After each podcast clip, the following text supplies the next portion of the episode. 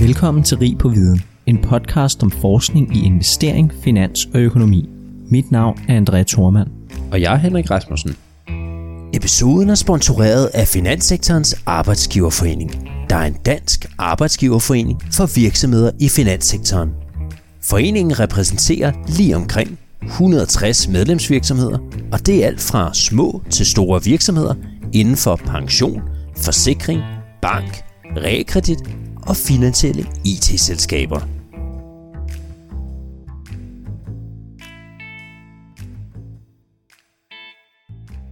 I dag skal vi tale om virksomhedsobligationer og rentespænd.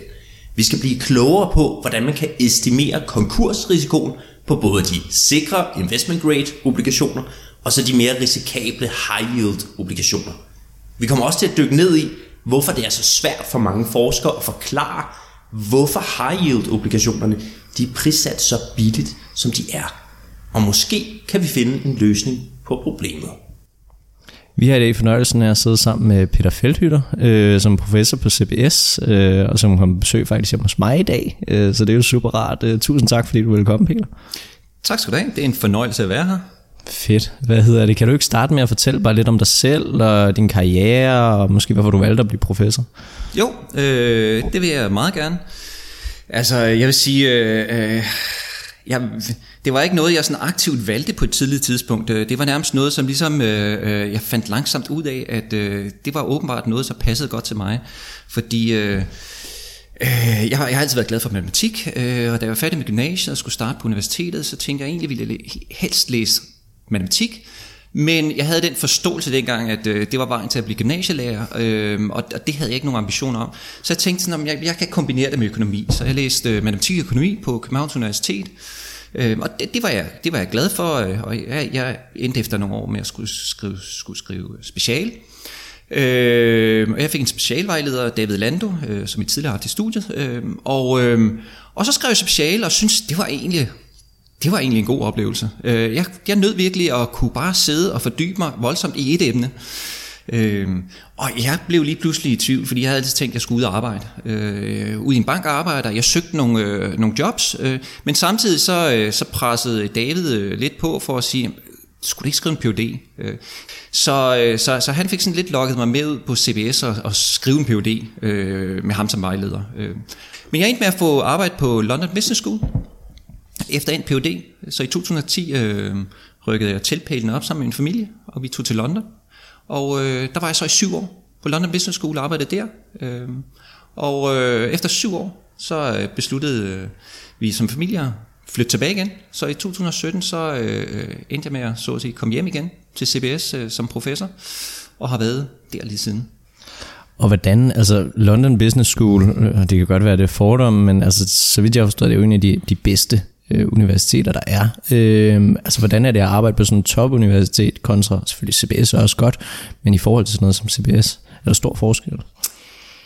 Ja, altså, der er forskel. Øh, jeg vil i virkeligheden sige, øh, på den forskningsmæssige front, er, der, øh, er, det, er, er forskellen ikke så stor. Også fordi, at som forsker sidder man jo... Øh, jeg har øh, medforfatter over hele verden, øh, jeg sidder over øh, øh, Skype og Zoom og så videre øh, og arbejder med dem, og det har jeg altid gjort. Øh, så på den led er der egentlig ikke så stor forskel på at sidde i København og sidde i, øh, i, i London og arbejde. Øh, jeg vil sige, der hvor der virkelig er en stor forskel, det er, det er på undervisningsdelen.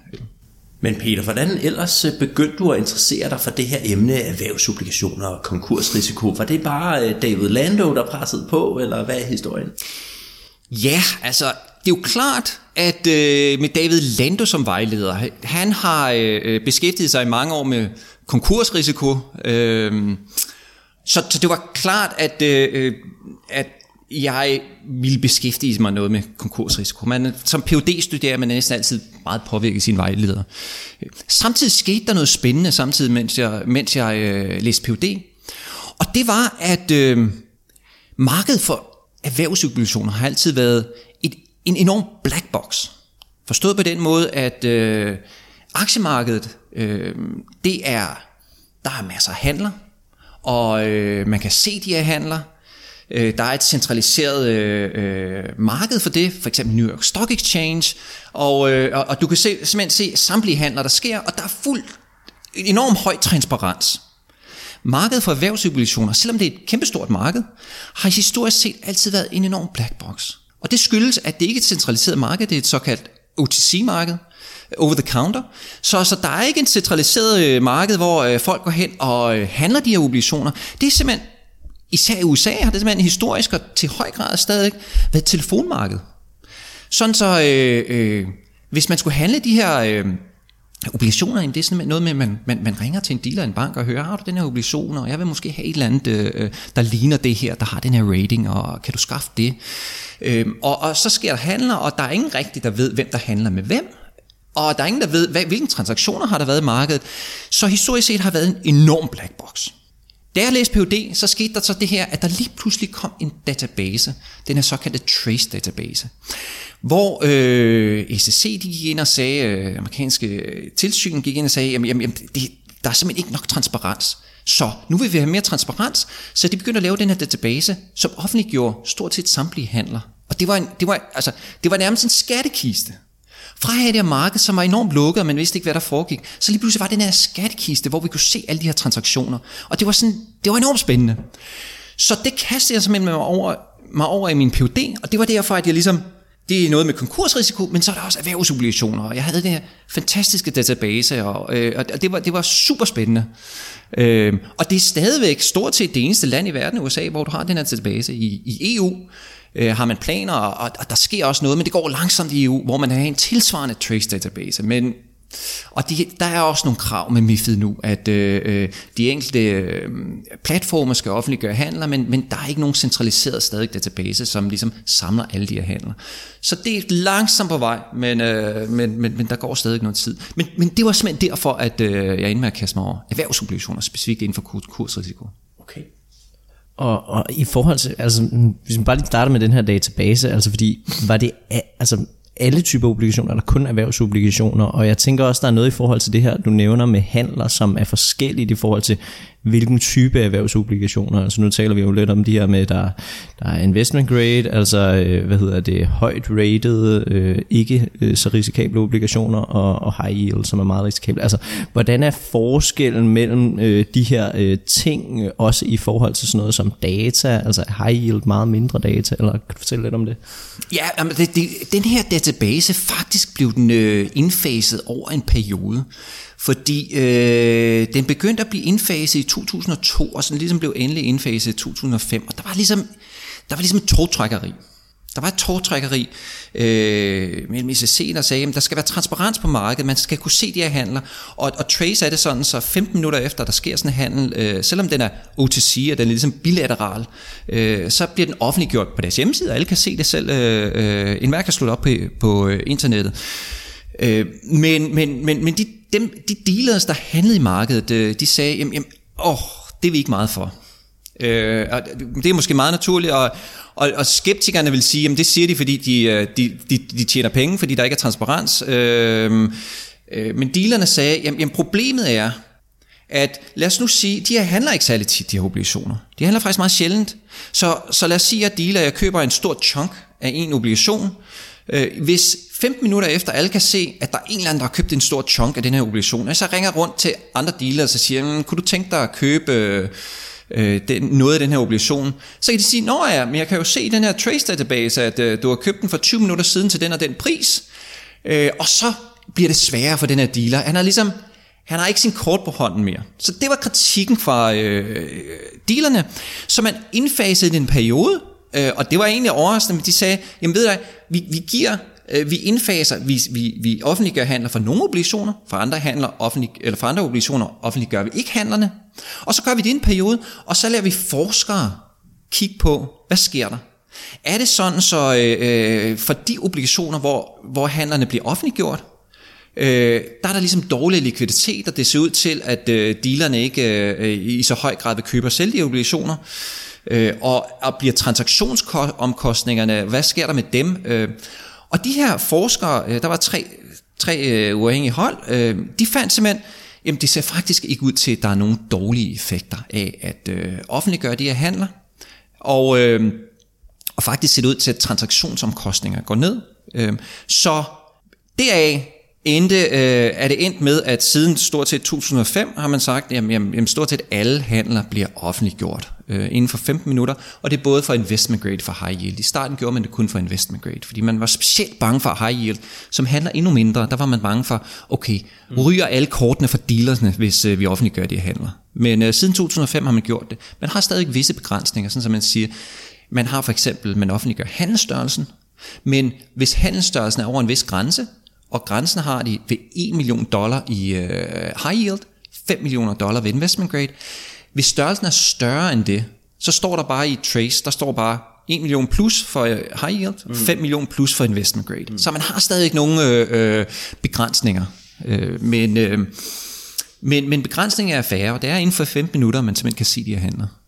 Okay, og det, altså, det er jo super interessant det her, især fordi altså nu har jeg jo selv arbejdet med erhvervsobligationer i en, i en periode øh, inde hos Capital 4, og, og altså jeg blev meget overrasket over øh, et øh, kompleksiteten, øh, og hvor meget anderledes det var, end at jeg også arbejdet med aktier, øh, hvor meget anderledes det var om det, øh, øh, end det, og, og, og det jeg specielt blev overrasket over, det var øh, et, øh, altså alle de her forskellige effekter, der er på det, altså fordi, måske vi skal prøve at spole lidt tilbage i forhold til præcis hvorfor virksomheder vælger at bruge en erhvervsobligation i stedet for bare at gå ned og tage et lån i banken.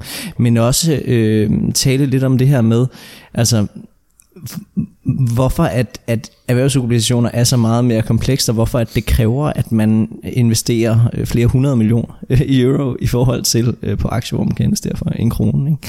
Altså, det blev et meget bredt spørgsmål, øh, men måske vi skal starte med lidt det her med, hvorfor låner virksomheder ikke i banken, i stedet for at udstede en øh, erhvervsobligation? Jo, det, var, det, det tror jeg er et meget interessant spørgsmål. Øh og, øh, og, og vi kender noget af svaret, men som altid, øh, så kender vi ikke det fuldstændige svar, men vi har, vi har nogle idéer. Øh, for det første kan man sige, øh, der er nogle indgangsomkostninger. Det er ikke det er, øh, at øh, udstede en, en obligation kræver noget dokumentation. Det kræver, at øh, du får en bank til en, øh, en underwriter til at udstede, hjælpe dig med at udstede en obligation. Så, så det koster ligesom det koster nogle penge at udstede en obligation. Så du skal have en vis størrelse, før du kan begynde at udstede obligationer. Så hvis du starter din øh, øh, kebabvirksomhed nede på hjørnet, øh, jamen så, så er det naturligt, at du låner penge i banken, fordi at, øh, du kan ikke ud og udstede en obligation. Det, det vil, og, så det er primært større virksomheder, der udsteder obligationer. Så kan man stille sig selv spørgsmålet, jamen, hvorfor vil større virksomheder udstede obligationer i stedet for at gå i banken? Og øh, der der er et studie sidste år, som faktisk er meget interessant, øh, af en, der hedder Michael Swert, øh, som udkom i Journal of Finance, som belyser det her. Og han gør simpelthen det, han siger, okay, lad mig kigge på, hvad er renten, når en virksomhed udsteder, tager lån i banken, kontra udsteder en obligation. Og, og det, det, det lyder simpelt, men i virkeligheden er det meget kompliceret, fordi at øh, øh, kontraktuelt, der er der forskel mellem banklån øh, og obligationslån, og der er også noget med, at banklån typisk er, er senior i forhold til obligationslån, så hvis, hvis virksomheden går for lidt, så vil det være sådan, så øh, bankerne får deres penge typisk før obligationsejerne får deres penge. Så, så selvom det lyder simpelt, øh, så, så er der en masse ting, man ligesom skal justere for at tage hensyn til. Men, men han prøver så godt han kan ligesom at justere for de her ting og tage hensyn til det. Og han finder, at faktisk er det sådan, så obligationslån er mellem 140 til 170 basispunkter billigere end banklån. Øh, og det er mest for high yield, øh, så det er der forskellen er størst. Men det giver i hvert fald et argument for, jamen hvorfor hvis man er en vis størrelse, vil man, låne, øh, vil man udstede obligationer? Jamen det er fordi, at jamen, generelt er det billigere end at låne i banken. Så kan man stille sig spørgsmålet. Øh, når, når vi så ser store virksomheder, der øh, øh, typisk vil det være sådan, så store virksomheder har både banklån og obligationslån. Typisk har de en større andel af obligationslån, men de har også banklån. Selv om banklån måske er dyre, og faktisk øh, Michael Swert, han spekulerer på, hvorfor det kan være, og, og en af grundene til, øh, er det, at han mener han måske er, at der i virkeligheden måske ikke er så stor konkurrence blandt bankerne som det burde være. Og det, og, og det mener han kan skyldes, at det er en af grundene, øh, er en af grundene til, at banklån er dyrere end øh, obligationslån. Så i en vis forstand er der måske begrænset konkurrence, mens investorbasen er større for obligationslån. Så, så, så det er ligesom en grund. men, men selv store øh, virksomheder har typisk også noget banklån. Øh, og og der, der er også forskel ved banklån, selvom de er dyre. Øh, og det er, for eksempel, øh, kan du låne med kort varsel. Kontraktuelt kan du, øh, kan du være mere fleksibel med banklån. Jamen, hvornår skal du betale tilbage? Øh, hvilket øh, skal der covenants på? Eller, altså, der, er, der er en masse forhandlingsmuligheder. Det er der altså ikke i samme grad, når du ligesom udsteder obligationer. Det er mere rigidt. Så der er stadigvæk en plads for banklån for, for store virksomheder. Lad os, lad os sige, at de skal have en stor, øh, øh, de skal, de skal have en stor handel, hvor de skal købe noget. Jamen, der kan det være meget effektivt ligesom at sige, jamen, vi går lige i banken. Godt kan vi betaler lidt ekstra, men, øh, men, men, men det, det, det, det, vi skal bruge pengene her nu, fordi her er der den her mulighed. Øh, så, så det er derfor, at der ligesom er en plads for både banklån og obligationslån. Ellers, Peter, jeg vil jo rigtig gerne dykke ned i den her forskningsartikel, som du har skrevet. Den hedder The Myth of the Credit Spread Puzzle. Den har du skrevet sammen med Stephen Schaefer. Og jeg tænkte, kan du ikke lige fortælle lidt om præcis, hvad den handler om, og hvad I undersøger? Jo, jo.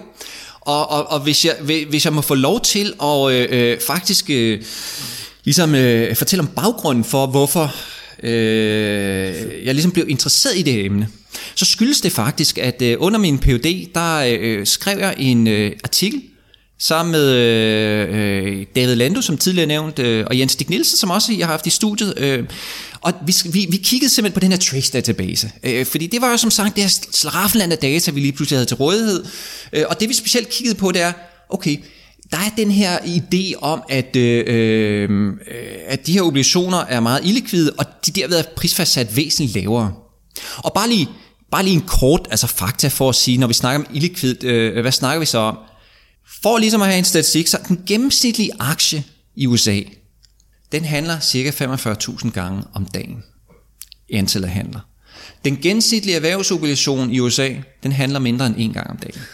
Okay? Så, så det, det er ligesom, øh, øh, det, det er det, der er forskellen. Så, så man kan godt se, at når man i aktiemarkedet snakker om, øh, snakker om øh, tidsintervallet mellem to handler, så vil man typisk snakke i nanosekunder, Øh, I obligationsmarkedet vil man typisk snakke om dage eller nogle gange uger.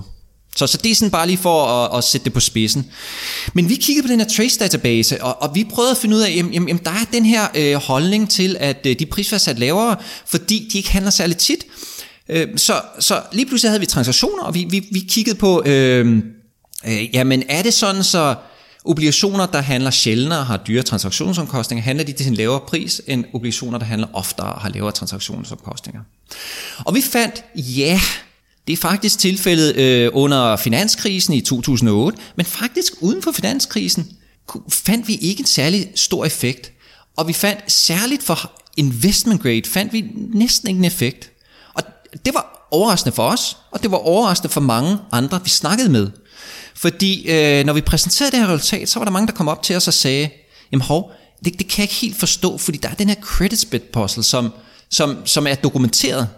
Og den her credit spread puzzle siger, jamen det ser ud til, når vi kigger på øh, øh, de her erhvervsobligationer, at de er prisfastsat for lavt i forhold til, når man ligesom prøver at beregne fair value ud for øh, standardmodeller. Og, og det har og det, det har vi ligesom forstået, jamen det, må, det, det skyldes, at de er illikvide, og det er derfor øh, er prisfast lavere. Men det ser ud til, at I finder uden for krisen, og øh, specielt for investment grade, at det er ikke tilfældet. Så hvordan, hvordan passer jeres resultater sammen med det her credit spread puzzle? Så det er derfor, jeg sammen med min kollega på øh, London Business School, Steven Schaefer, så begyndte at kigge, jamen lad os prøve at kigge nærmere på, hvordan har folk ligesom øh, fundet øh, den her credit spread puzzle. Og, øh, og, og der gik det op for os, at der ligesom var nogle problemer ved den metode, som øh, folk havde øh, brugt og dokumenteret den her credit spread puzzle. Øh, øh. Så det var ligesom starten på, øh, hvordan vi ligesom kom ind på den her idé. Øh. Ja, det kan være, før vi lige går videre, vi lige skal tage, hvad er det her credit spread, altså kreditspændet, hvad er det? Ja, altså kreditspændet er sådan, så øh, en erhvervsobligation, den bliver selvfølgelig handlet i markedet, øh, og, øh, og, og prisen er, hvad investorer vil give for den.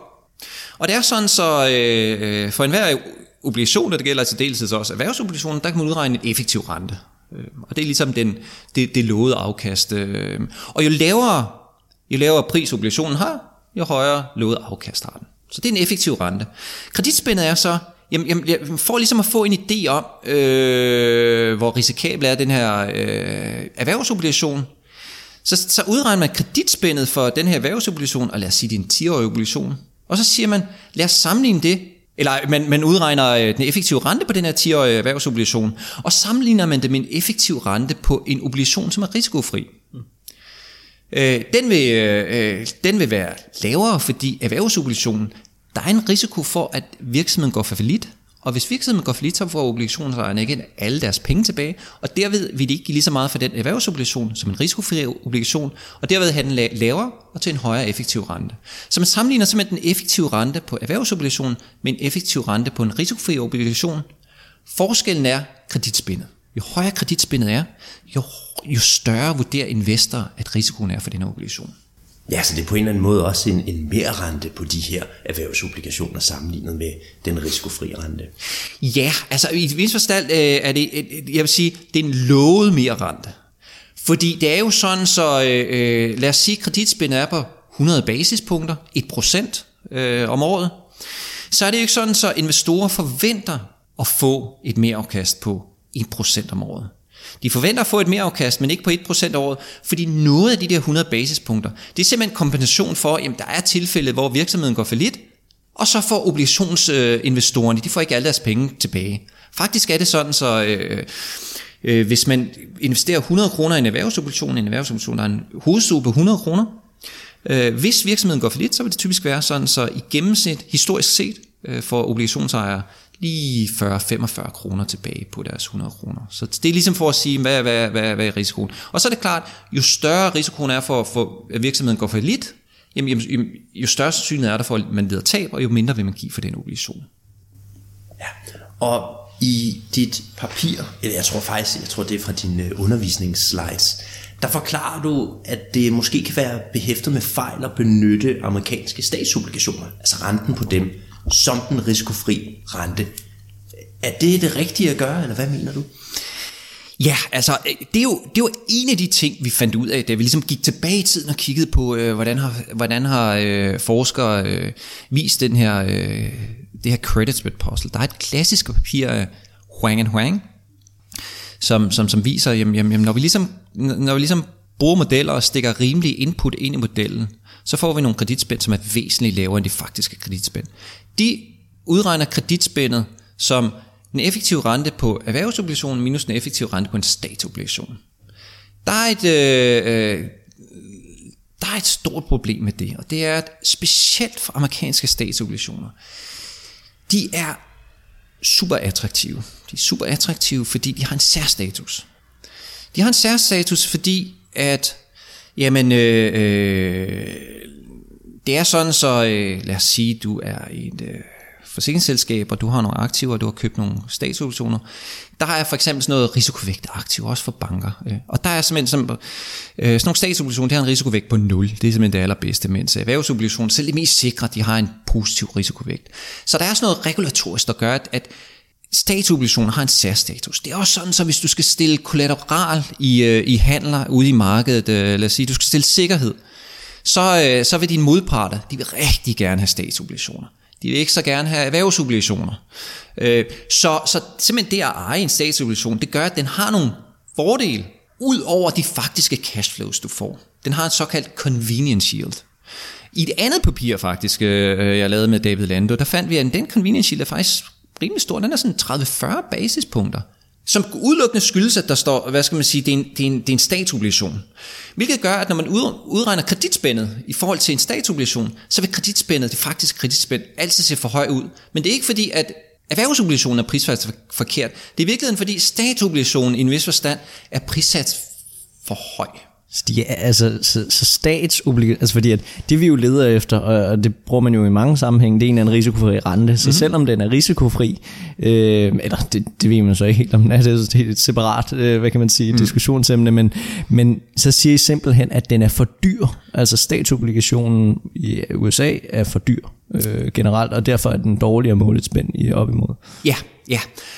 Og i en vis forstand øh, er, er vi ikke... Øh altså, vi, vi er ikke de, de, de første, der ligesom kommer med den indsigt. Det er noget, som øh, de, altså, øh, generelt folk er nogenlunde klar over, eller langt de fleste. Der er stadigvæk en, en debat, øh, en, en, men det er jo sådan, så øh, selv senere forskning, der også kigger på the credit spread puzzle, øh, de har valgt at sige, okay, der er det her problem med statsrenten, så lad os gøre noget andet. Og, og, og der er ligesom to muligheder. Øh, den ene mulighed er, at man øh, øh historisk set, den ene mulighed er, at man siger, okay, Lad os nu sige, øh, vi kigger på en typisk triple B-obligation, øh, og jeg kommer tilbage til, øh, hvad vil det sige, hvad triple, men, men, men egentlig en obligation. Lad os lade være med at kigge på kreditspændet i forhold til statsrenten, men lad os i stedet for kigge på øh, kreditspændet i forhold til de allermest solide erhvervsobligationer. Som er, dem, som er allermest sikre, det er dem, der er rated AAA. Så det er ligesom den ene måde at sige, jamen, jamen, jamen for ligesom at få statsobligationsrenten ud af ligningen, så kigger vi i forhold til, til øh, øh AAA-obligationer, kreditspændet. Den anden metode, det er at sige, jamen der er faktisk en anden rente, som er noget, som er tæt på at være risikofri. Det er det, er det der hedder swaprenten. Øhm, og, øh, og swaprenten er ikke fuldstændig risikofri. Der er sådan lige 5, 6, 7 basispunkters øh, kreditrisiko i den, så den er lidt højere end den risikofri rente, men det er tæt på at være der. Øh, så, så der er ligesom de to muligheder, man, man, man, man groft sagt kan benytte, og som er, øh, øh som er ligesom er foretræk. Og det er jo heller ikke sådan nogle fuldstændig øh, overraskende insight, forstået på den måde, at øh, øh jeg tror, i mange banker vælger man at, ligesom at kigge på kreditspændet i forhold til swaprenten og ikke i øh, statsobligationsrenten. Ja, hvis jeg lige skal skyde ind her, så tror jeg øh, sammen med Søren Plesner, der snakkede Andrea og Benjamin vist om den her øh, swaprente, mm-hmm. hvis øh, jeg ikke tager fejl. Yes. Men øh, I finder så frem til, at den såkaldte Black Cox-model øh, i jeres papir, som I undersøger, den er god til at forklare de aktuelle rentespænd på investment grade obligationer, som er relativt sikre at investere i, som vi talte om tidligere. Men den her Black Cox-model, den er ikke så god til højrenteobligationerne. Og I mener, at der er noget illikviditet, der gør, at højrenteobligationerne er endnu billigere, end, hvad modellen ligesom ellers regner sig frem til, som jeg også talte om lidt tidligere. Vil du lige sige, hvad, hvad er den her Black Cox-model? Jamen, det vil jeg gerne. Øhm, øh, og, og den her Black Cox-model, undskyld, øh, den her Black Cox-model øh, stammer i virkeligheden fra øh, en model, som mange nok har hørt om, nemlig øh, Black Scholes-modellen. Øh, det er Black, Black igen. Det er, det er simpelthen Black igen. Og, og, og, og det der er jo det, det der er interessant her, det var at øh, øh den bliver kaldt enten Black Scholes modellen eller Black Scholes Merton modellen. Men det er Black Scholes der skrev en klassisk artikel i 1973 omkring den her Black Scholes, og den handler om prisfastsættelse af aktieoptioner. Merton var med ind over, men han sagde, ej, det der, det der eks, eksotiske aktieoptioner, det skulle få uinteressant. Øh, vi skal, altså, det gælder om at bruge modellen på noget, som er vigtigt. Så i stedet for at sige, jamen, jeg skriver en artikel, hvor jeg bruger samme model, men til at prisfastsat erhvervsobligationer. Og han skrev så en artikel i 1974, øh, øh, som så er blevet The Merton Model for, of Credit Risk, som i virkeligheden er Black Scholes-modellen. Og hvordan virker den? Den siger simpelthen, jamen du har virksomhedens værdi, eller virksomhedens aktiver, værdien af virksomhedens aktiver. Lad os sige som et simpelt eksempel, at øh, virksomhedens værdi er 100 kroner. De er blevet finansieret på en eller anden måde, og lad os så sige, at øh, virksomheden har finansieret øh, de her aktiver ved hjælp af at udstede aktier for 50 kroner, og en nulkupon obligation for 50 kroner, som udløber, lad os sige, om 5 år, med en, med en hovedstol på 50 kroner. Øh, Merton-modellen siger så, jamen, jamen, jamen, jamen så, så, så, så, så antager vi, at virksomhedsværdi er så en såkaldt geometric Brownian motion. Man kan bare tænke på det, at øh, virksomhedsværdi øh, øh, fluktuerer over tid, alt efter hvordan det går i økonomien, og hvordan det går for virksomheden og dens industri specifikt. Så, så, så den har sådan en eller anden øh, tilfældig variation, der kan gå op og gå ned. Det vigtige er, hvis hovedstolen på øh, øh obligationen er 50 kroner om 5 år, jamen så skal de virksomheden betale 50 kroner tilbage om 5 år. Hvis virksomhedens værdi er over 50 kroner om 5 år, jamen så kan virksomheden, eller så kan obligationsejerne få deres penge tilbage, for i værste fald kan virksomheden sælge nogle af deres aktiver. Men hvis virksomhedens værdi er under 50 kroner, når hovedstolen skal betales tilbage, jamen så går virksomheden for lidt, og obligationsejerne får ikke alle deres penge tilbage. Det er Merton-modellen. Black Cox er så sådan en lille variant, fordi man kan se, jamen, jamen det er faktisk sådan, så virksomheder går også for lidt, ikke bare når de skal udbetale hovedstolen tilbage, men også tidligere, så de kan godt gå for lidt i løbet af obligationsløbetid. Så Black Cox-modellen er en lille variant, der siger, okay, lad os tage Merton-modellen. Den eneste forskel, vi gør, det er, at nu kan virksomhedsværdi ikke bare gå for lidt, når, øh, hvis virksomhedens værdi er under 50 ved obligations, øh, obligationsudløb. Men den går for lidt, hvis virksomhedens værdi ryger under 50 på et vilkårligt tidspunkt inden for obligationsløbetid. Og hvad for nogle parametre putter man ind i den her model? Jeg kan huske, at jeg stødt på nogle fine ord. Noget recovery rate og equity premium og, og så den her konkursrisiko også. Ja. Øh, og, og det er i virkeligheden, øh, det er en ting, og, og en af de ting, som øh, øh, den her originale artikel omkring The Curtis Spread Puzzle var med til ligesom at gøre det her til et simpelt problem, fra, fra at have, det har været et kompliceret problem. Fordi Øh, Black Cox-modellen har flere forskellige parametre. Øh, den har øh, volatiliteten af virksomhedens aktiver, den har været driften osv. Men, øh, men i virkeligheden viser de her Huang and Huang, de viser, at du kan have forskellige modeller. De kigger ikke bare Black Cox, de kigger også på andre modeller. Men i virkeligheden er der tre parametre, som grundlæggende betyder noget. Det er dem, som afgør, hvad kreditspændet er. Den første er, jamen inden for obligations løbetid, hvad er falitsandsynligheden for virksomheden? Det er den første. Jo højere falitsandsynlighed, jo højere kreditspænd. Det næste er, jamen hvad er recovery, hvis virksomheden skal forlit? Øh, jo højere recovery, det vil sige jo mere obligationsejerne får tilbage af deres hovedstol, jo lavere er kreditspændet. Omvendt, jo lavere recovery, jo højere er kreditspændet. Den sidste er, at investorer kræver en risikopræmie for at investere i de her obligationer.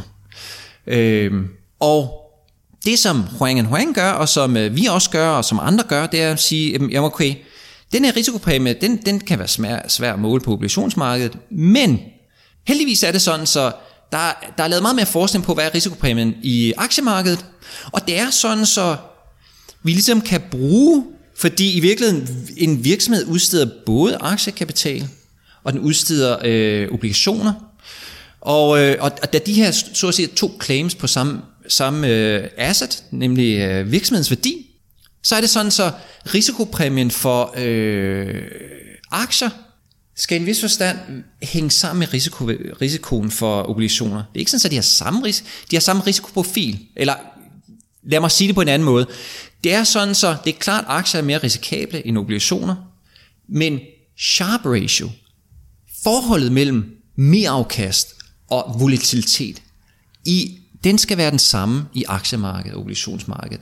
Så den tredje komponent, der er vigtig for kreditspændet, det er den her risikopræmie, og, og, og der går vi og andre simpelthen ind og siger, jamen, jamen vi tager for givet den risikopræmie, som andre har fundet i aktiemarkedet, og så bruger vi den risikopræmie i obligationsmarkedet. Det er den risikopræmie, som øh, øh folk ligesom forventer øh, øh kræver som et mere afkast. Mm-hmm. Kan man sige, hvad den her øh, det her mere afkast, eller den her øh, equity risk premium, den er sådan i, i procent sådan over lang tid?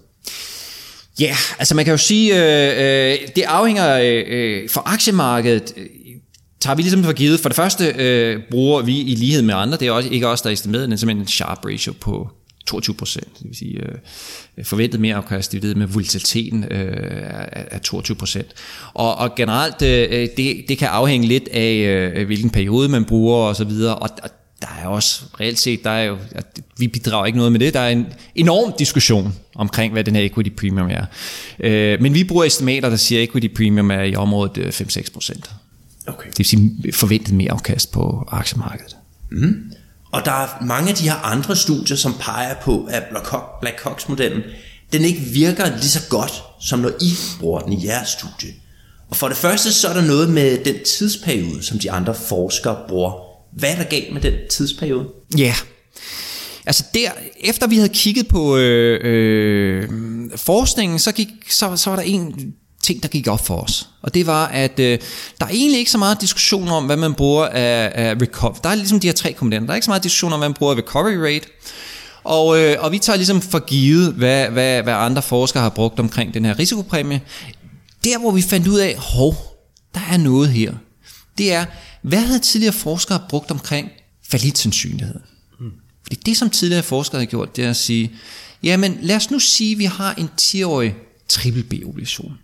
Og jeg kommer vender tit tilbage til det, fordi det, det som mange forskere øh, særligt har kigget på, fordi en typisk obligation vil typisk være 10 år, når den bliver udstedt, øh, og triple B, det er sådan lige det, den, det er lige sådan det, det sweet spot øh, hvor den er nogenlunde risikabel, men ikke alt for risikabel, øh, øh, og der er mange triple B-obligationer. Det vi fandt ud af, det er, hvad havde forskere gjort for ligesom at, at sige, jamen, hvad er den forventede falitsandsynlighed for de her triple 10 år triple. Vi kigger historisk. Hvad, er, hvad har fallitraten været på triple B-virksomheder på en horisont på 10 år? Og så har de sagt, at vi kigger på fra 1970 op til cirka 40 år frem, Øh, og så kigger vi historisk set, vi, vi kigger på alle de her triple B-virksomheder, øh, og, øh, og, og finde ud af, hvad, hvad, hvad er så den 10-årige falitsandsynlighed, eller falitrate, og det er den, vi bruger som input i modellen. Og der har ligesom ikke været diskussion om, jamen det, det må være et godt mål for, øh, hvad, hvad deres falitsandsynlighed er. Det vi så fandt ud af, det var, med hov, der er faktisk, vi, vi prøvede at lave nogle simulationer, hvor vi prøvede at lave nogle nogle computersimulationer, hvor vi ligesom siger, jamen, jamen, jamen, hvordan kan vi rimeligvis antage, at øh, øh, økonomien og virksomheden udvikler sig, og vi finder ud af, jamen selv over 40 år, lad os sige, at øh, øh den forventede falitsandsynlighed er 5%, øh, så kan det godt være, at jamen, hvis økonomien bare klarer sig over de her 40 år lidt bedre end forventet, der ikke er nogen stor krise for eksempel, jamen, jamen så, så kan den faktiske falitsandsynlighed måske være 2%. Det kan også være, hvis der lige pludselig er en krise, jamen så kan den, så kan den faktiske falitrate faktisk være måske 8-9 procent. Så, så at bruge den historiske falitrate er behæftet med stor usikkerhed. Det er bare et estimat, som har en enorm usikkerhed. Mm. Og vi, vi noterede os også, at, øh, øh, at øh, hvis man i stedet for at gå tilbage til 1920 og måler øh, falitraterne, jamen, jamen så var falitraterne over den her 90-årige periode, 1920 til for eksempel 2010, væsentligt højere. Hvis man brugte dem, så var der faktisk ikke nogen credit, credit spread puzzle. Så det var ligesom første observation. Og hvis jeg lige må pointere, så retrospektivt er det måske ikke så overraskende, fordi i aktiemarkedet øh, er vi udmærket godt klar over, at det er enormt svært at måle det forventede mere afkast på aktier. Hvis man måler det forventede mere afkast, eller hvis, hvis man siger, lad os kigge over de sidste 30-40 år, og kigge på, hvad har det faktiske mere afkast på aktiemarkedet været, så ved vi godt, ah, det, det er behæftet med stor usikkerhed, fordi at det, det kunne godt være, at det, det er bare gået bedre end forventet, øh, og derved er det faktiske afkast større end det forventede afkast. Øh, og der er forskere, der prøver at gå flere hundrede år tilbage i tiden, for ligesom at sige, at vi, vi skal have en meget lang dataserie, for ligesom at kunne sige noget med sikkerhed. Øh, og, og i virkeligheden, det vi sådan egentlig påpeger, det er, jamen hov, det er samme problemer, når, når man kigger på falitrater. Øh, og, og det var vores udgangspunkt, og så, og så sagde vi ligesom, jamen, jamen så gælder det om at bruge data lidt smartere. Ja, så man kan sige, mit takeaway er jo, at selv med 40 års data, så kan det nogle gange faktisk ikke være nok. Og, og det kan man jo godt perspektivere lidt til, til de mange undersøgelser, der bliver lavet med, med for eksempel ESG-data, som vi har talt lidt om i tidligere episoder, hvor man måske kun har 15 år at arbejde med. Øh, og så det er ligesom svært at konkludere meget, uden at have det her solide datagrundlag. Men, men ellers, Peter, jeg vil høre dig, fordi jeg tænker måske forskel mellem jeres studie og, og, og de tidligere forskers studie. Kan, kan det være, at det er fordi, at I har finanskrisen med i, i jeres studie? Fordi jeg tænker for eksempel, at finanskrisen den må skubbe konkursrisikoen i, i modellen sådan opad. Øh, og svaret, svaret er faktisk nej. Øhm, øh, og, og svaret er nej af to årsager. For det første, hvis vi kigger på falitsandsynligheder eller falitrater under finanskrisen, var det godt nok højere, men det var ikke dramatisk højere. Og, øh, øh, og det skyldes jo øh, det, det skyldes jo helt sikkert til dels, at øh, øh, centralbankerne var så aggressive med at øh, ligesom prøve at redde økonomien. Øh, hvis centralbankerne ikke, øh, og i USA øh, Fed, hvis de ikke var steppet op og øh, havde lavet en, en masse ting, øh, interventioner i markedet, så kunne det godt være, at det havde set, set helt anderledes ud med væsentligt større forlidrater. Men når vi kigger på forlidrater, er de højere, men de er ikke dramatisk højere. Sammenlignet med for eksempel uh, uh, The Great Depression i starten af 30'erne, hvor der var dramatisk høje falitrater. Det så vi slet ikke under finanskrisen. Uh, så, så en ting er, ja, falitraterne er højere, men ikke dramatisk højere. For det andet skal man jo huske på, at det vi gør, det er, at uh, vi tager historiske falitrater, stikker ind i model, ser hvad modellen giver, og så sammenligner vi med de faktiske kreditspænd. Og hvis man inkluderer finanskrisen, så får man godt nok uh, lidt højere falitrater, men man får også dramatisk højere faktiske kreditspænd. Så man sammenligner med noget, som bliver, bliver modelspænd, som, som bliver højere, men men sammenligner også med faktiske kreditspænd, som også er dramatisk højere under øh, finanskrisen. Så det er ikke finanskrisen, der driver vores resultater.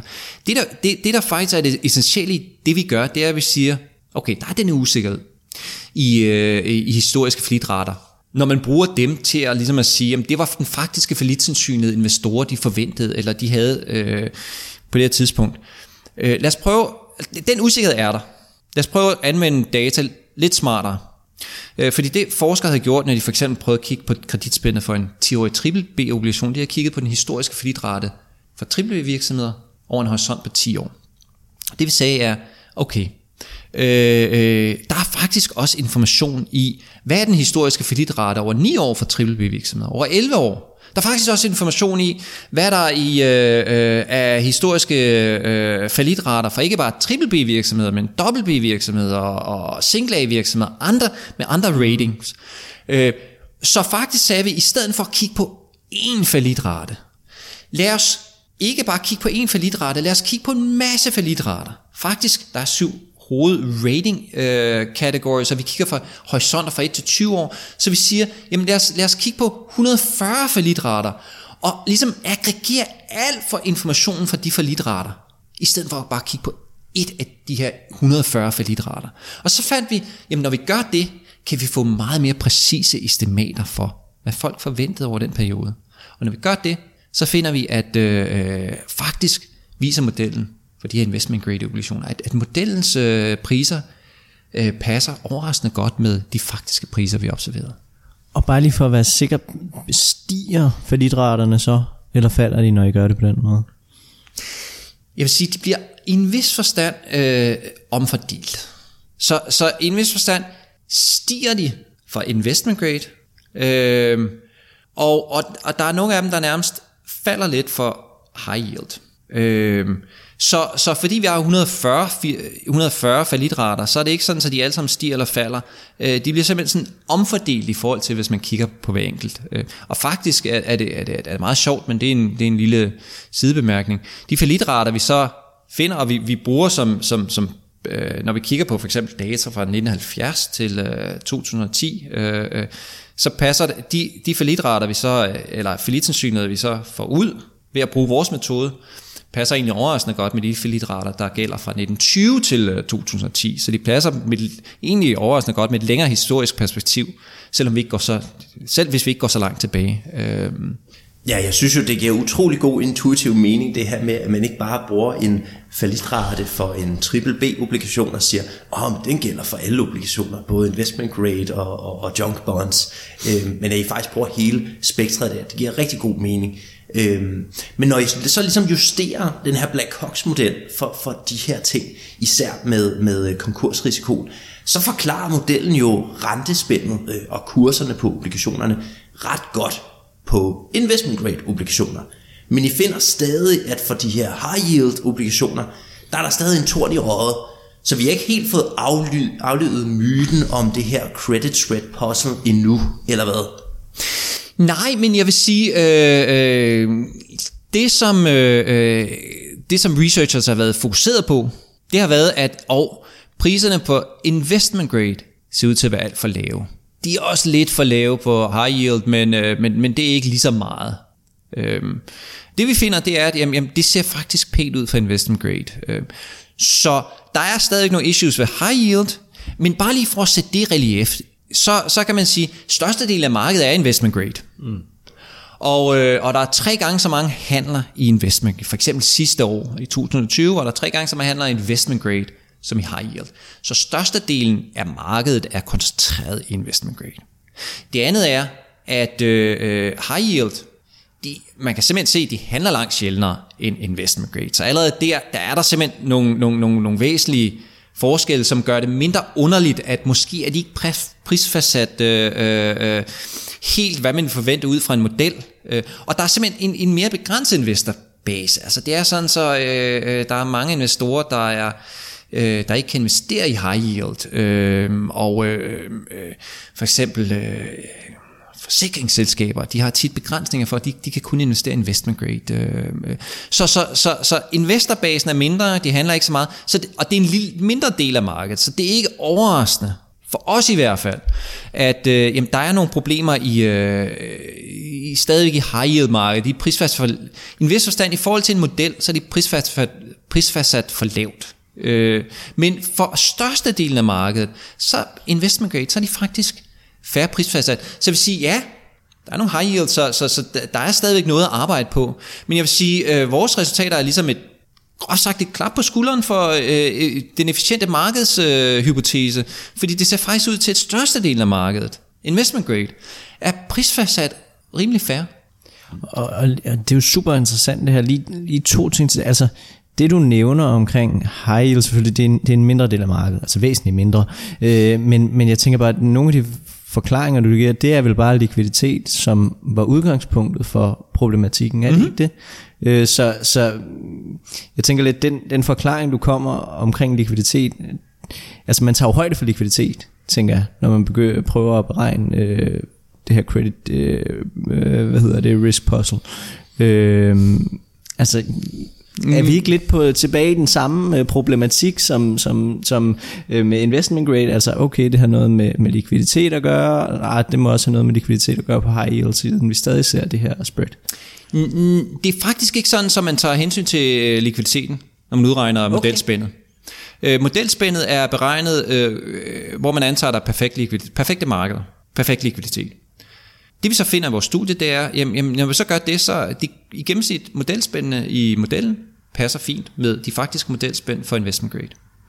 For high yield er modelspændene for lave. I gennemsnit er de 150 basispunkter for lave. Så er det, vi kigger, hmm, det kan være, at vi gør noget forkert. Øh, men, men lad os prøve at kigge, kan det skyldes likviditet? Og det vi gør, det er noget forholdsvis simpelt, øh, men, men vi siger, okay, for at få en idé om det skyldes likviditet, så lad os prøve at kigge på, for de her high yield, er det sådan, så modellen skyder mere galt for illikvide high yield obligationer? Og i, i, i det papir, vi har der, øh, der har vi et meget simpelt mål for illikviditet, og det er, øh, hvor gammel er den her obligation? Fordi der er det her fænomen, at øh, lige når en obligation bliver udstedt, så bliver den handlet mest, og den er mest likvid. Øh, og så efterhånden, øh, som, som der går noget tid, og øh, der er mange øh, langsigtede investorer for eksempel, der ligesom har købt den og øh, har, har smidt den over i deres øh, boks, så handler de ikke særlig tit, og de bliver mere illikvide. Så, så, så vi har et simpelt mål, hvor vi siger, jamen er det sådan, så modellen skyder mere forkert for gamle obligationer end for nyligt udstedte? Og det finder ja, der er en klar sammenhæng.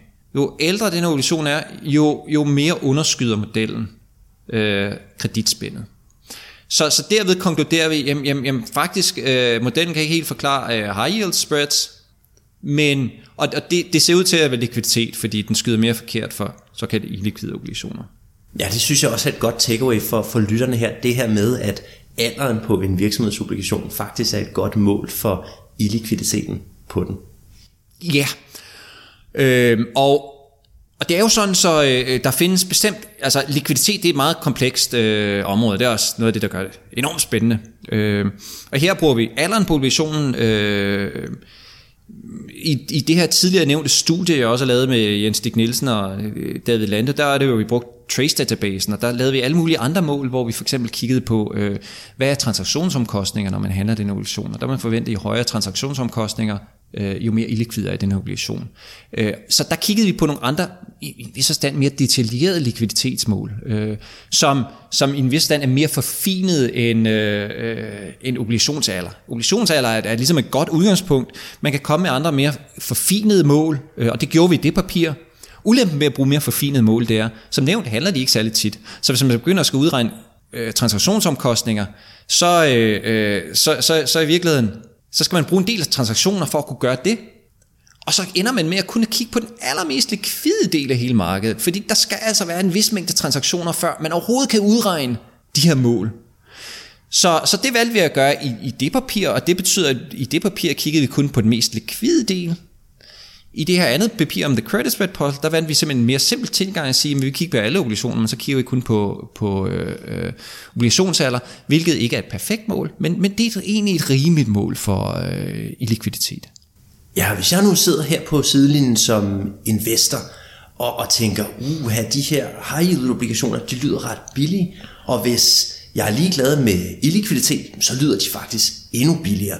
Så hvis jeg nu er en øh, pensionskasse eller en langsigtet investor, kan man så udnytte den her likviditetsrabat til at få noget mere afkast på high yield obligationerne?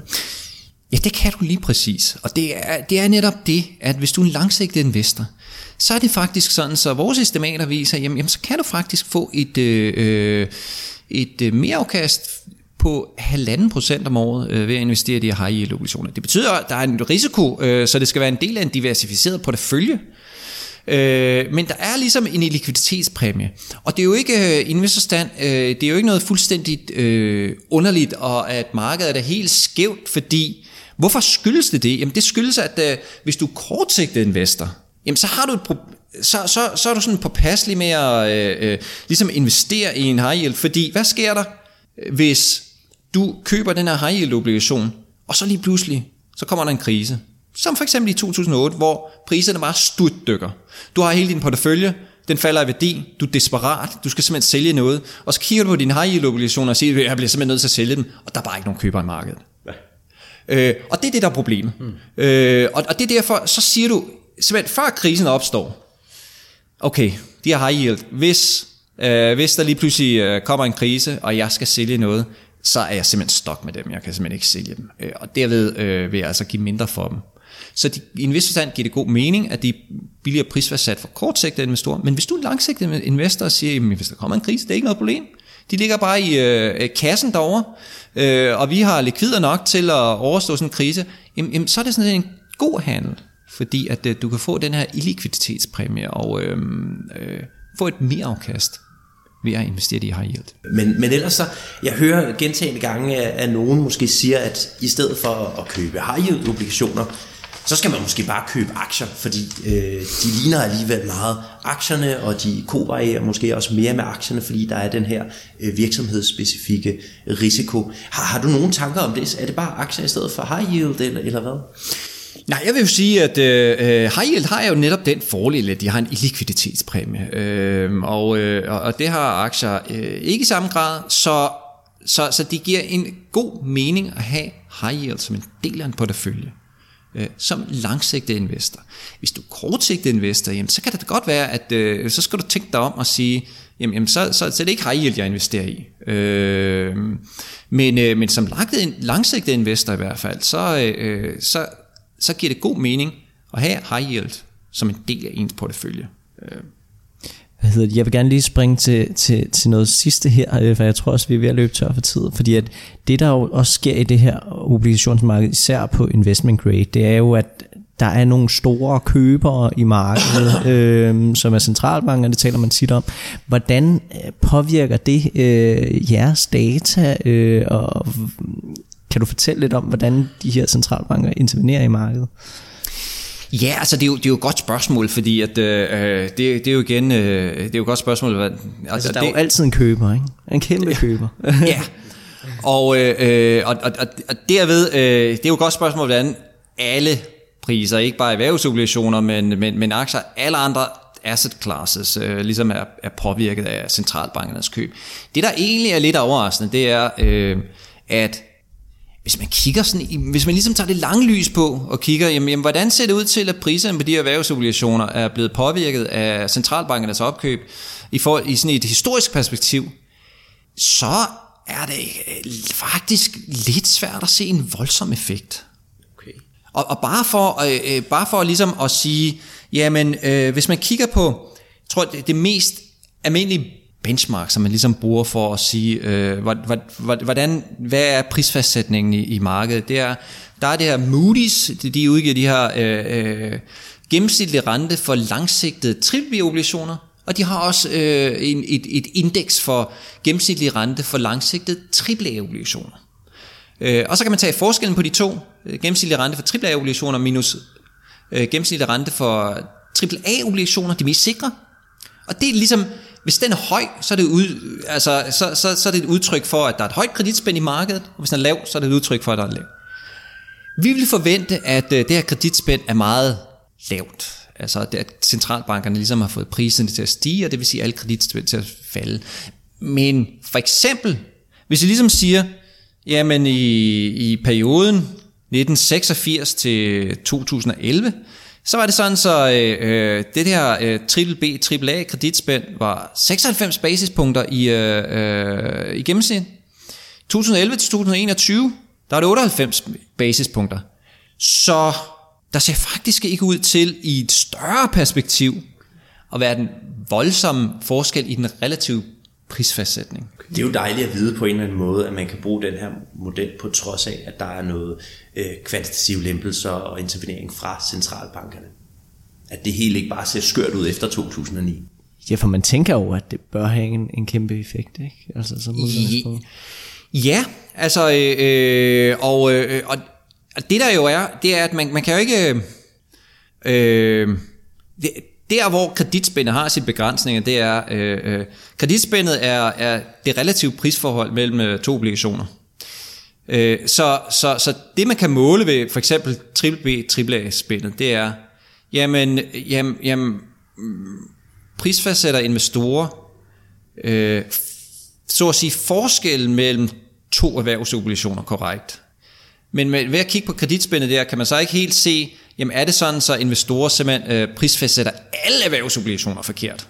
Så, så, så en vis ja, ja, Det, det, det, ja, præcis. Altså hvis centralbanken bare ligger og køber det hele, øh, så spændet vil være konstant på den måde. Ikke? Ja. Men, men kan man så se det, fordi at det, det er bare lige det sidste opfølgende spørgsmål til det, kan man så se det på high yield, fordi at der ligger centralbankerne jo ikke at intervenere? Ja, det er i hvert fald ikke særlig meget. Faktisk, øh, The Fed har været inde og, og købe oh, okay, high yield. Ikke, øh, ikke særlig. Faktisk var det sådan, så under covid-krisen, øh, der gik de jo ind og begyndte at købe øh, erhvervsobligationer. Øh, og for det første sagde de, at øh, det er foråret 2020, de sagde det, faktisk at vi køber investment grade obligationer. Men vi er også villige til at købe high yield, hvis de var investment grade før øh, covid-krisen ramte. Fallen Angels. Fallen Angels. Øh, og, øh, øh, og Fed har faktisk også, ikke i store mængder, men, men over sommeren 2020 øh, investerede de faktisk i øh, high yield ETF'er. Så implicit har de faktisk købt high yield. Men når det er sagt, de har ikke investeret direkte i dem, øh, og det er stadig sådan relativt små mængder. Øhm, øh, så, øh, men, men det der ligesom andre studier, der har prøvet at gå ind og kigge mere detaljeret og, og så at sige med lupen kigge på, jamen, jamen, hvad der sket, og specielt under covid-krisen og Fed, som gik ind og siger, nu går jeg ind og køber erhvervsobligationer. Øh, vores studie har ligesom igen mere det lange lys på at kigge under større perioder. Så, så, så jeg tror, at øh, med vores metodologi kan vi ikke gå ind og sige, jamen, jamen, er der noget, der prisforsat her inden for de her tre måneder eller sådan noget. Vi, vi kigger simpelthen i, i, i et væsentligt større perspektiv. Øh, hver, hver måde har ligesom sin, sin, sin fordele og ulemper, øh, men det er simpelthen et andet sigte, vi har. Vi kigger mere grundlæggende på, øh, ser markedet sådan færre ud over længere perioder. Og ellers, hvis jeg må få lov til at lukke ballet med et sidste spørgsmål, som jeg er lidt ked af, at vi ikke fik stillet i episode 10 med øh, Mads Stenbo Nielsen.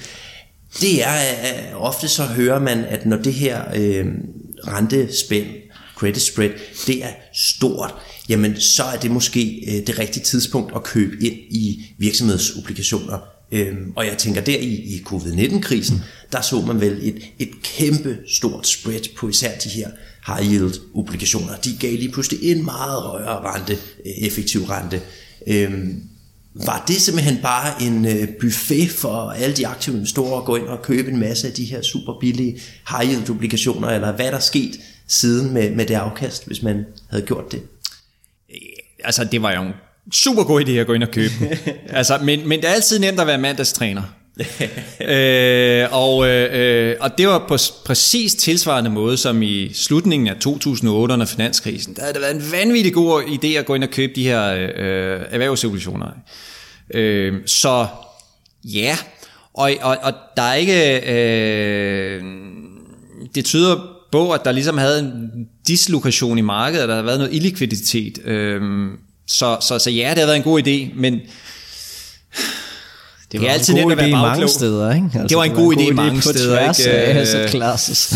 altså, ja, altså, når man står midt i det, øh, så, så, så, så, kan der, så kan historien måske godt være en, en lidt andet, og man ved ikke helt, er det her simpelthen øh, noget forbigående, øh, eller er det her noget fundamentalt, øh, hvor man kan brænde, så at sige, øh, øh, brænde nælderne endnu mere.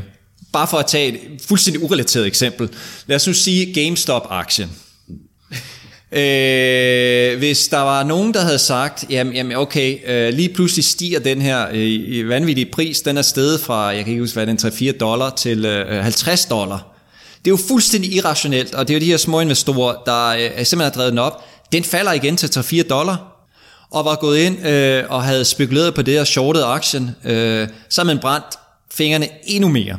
Så det er mere for at sige, okay, når man ser, kigger i bagspejlet, så er det nemt at være bagklog, men når man ligesom står i det, så kan det altså svært at finde ud af, øh, er det her, er det her middelsidigt eller ikke. God pointe. Med det så tænker jeg, at vi øh, lukker ballet her og siger øh, tak fordi, at du vil være med, Peter.